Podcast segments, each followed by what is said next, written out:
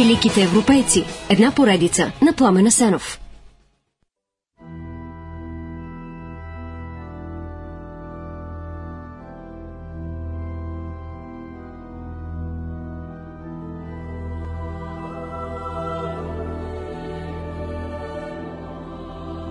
Чарлз Дикенс е голямата литературна поп-звезда на викторианската епоха. Основните чисто литературни причини за това са три.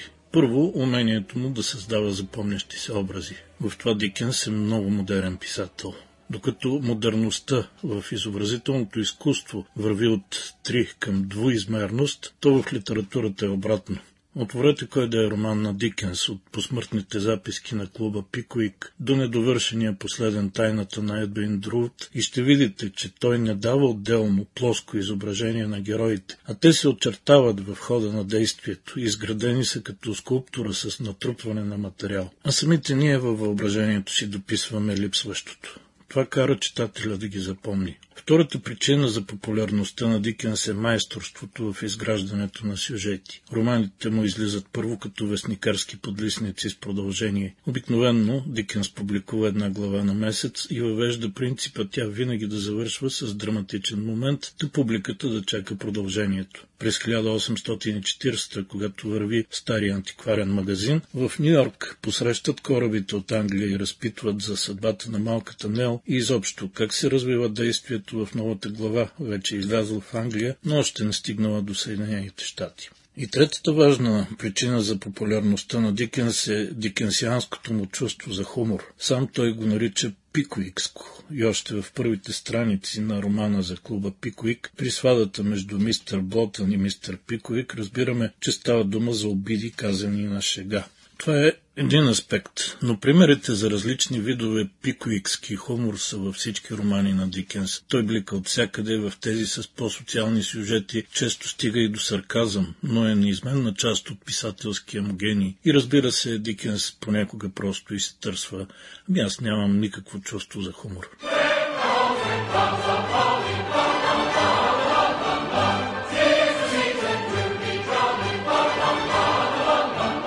Чарлз Дикенс издава 15 романа, 4 тома разкази и други книги. Не знам колко от тях са преведени на български, но най-добрите са и си струва да бъдат четени. Аз лично съм най-голям фен на посмъртните записки на клуба Пикуик, макар че сякаш по-известни са приключенията на Оливър Твист, Николас Никълби, Коледна песен, Домби и син, Дейвид Копърфилд, Студения дом, Големите надежди. Не вярвайте, че Дикенс е някакъв остро социален писател.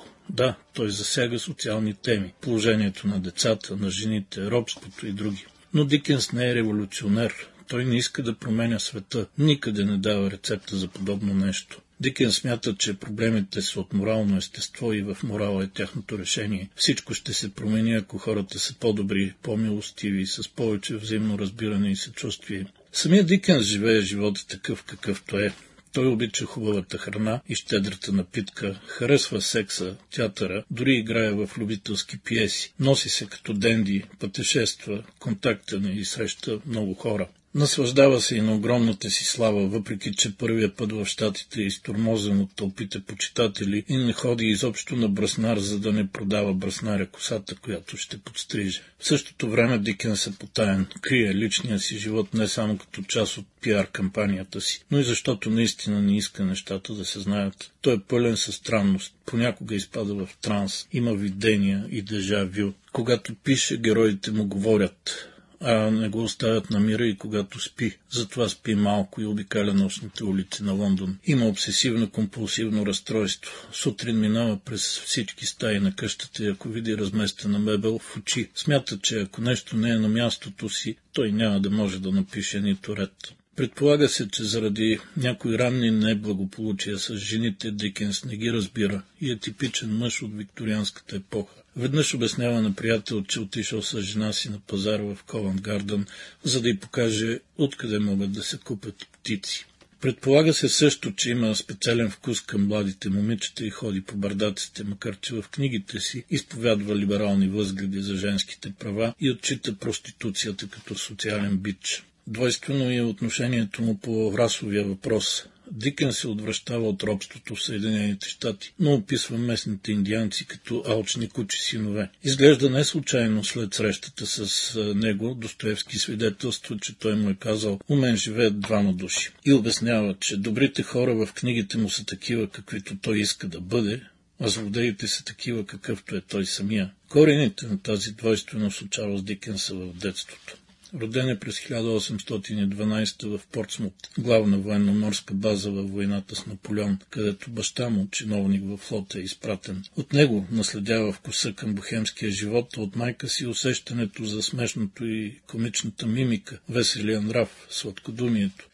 Детството на Чарлз е идилично. Той чете романи, но най си пада по приказки от хиляда една нощ. На пет отива на театър за първи път и се захласва. Но родителите му са прахосници и живеят не според финансовите си възможности, а според желанието си за забавление. И бащата е прибран в затвора за длъжници.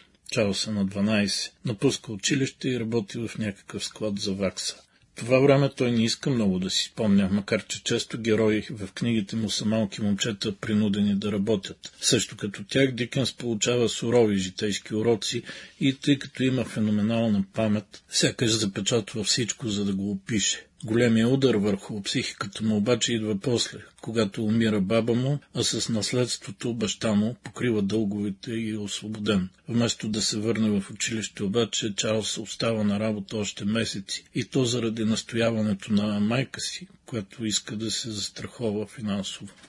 Така от Дикън се закотвя убеждението не просто, че жените трябва да стоят вкъщи и да се занимават с домакинството, но и че дори там не трябва да имат думата по важни семейни въпроси. Не е лесно да се живее с това, но пък е добър материал за интересни сюжети на книги и смущаващо поведение, разказа за което ще продължим през другата седмица.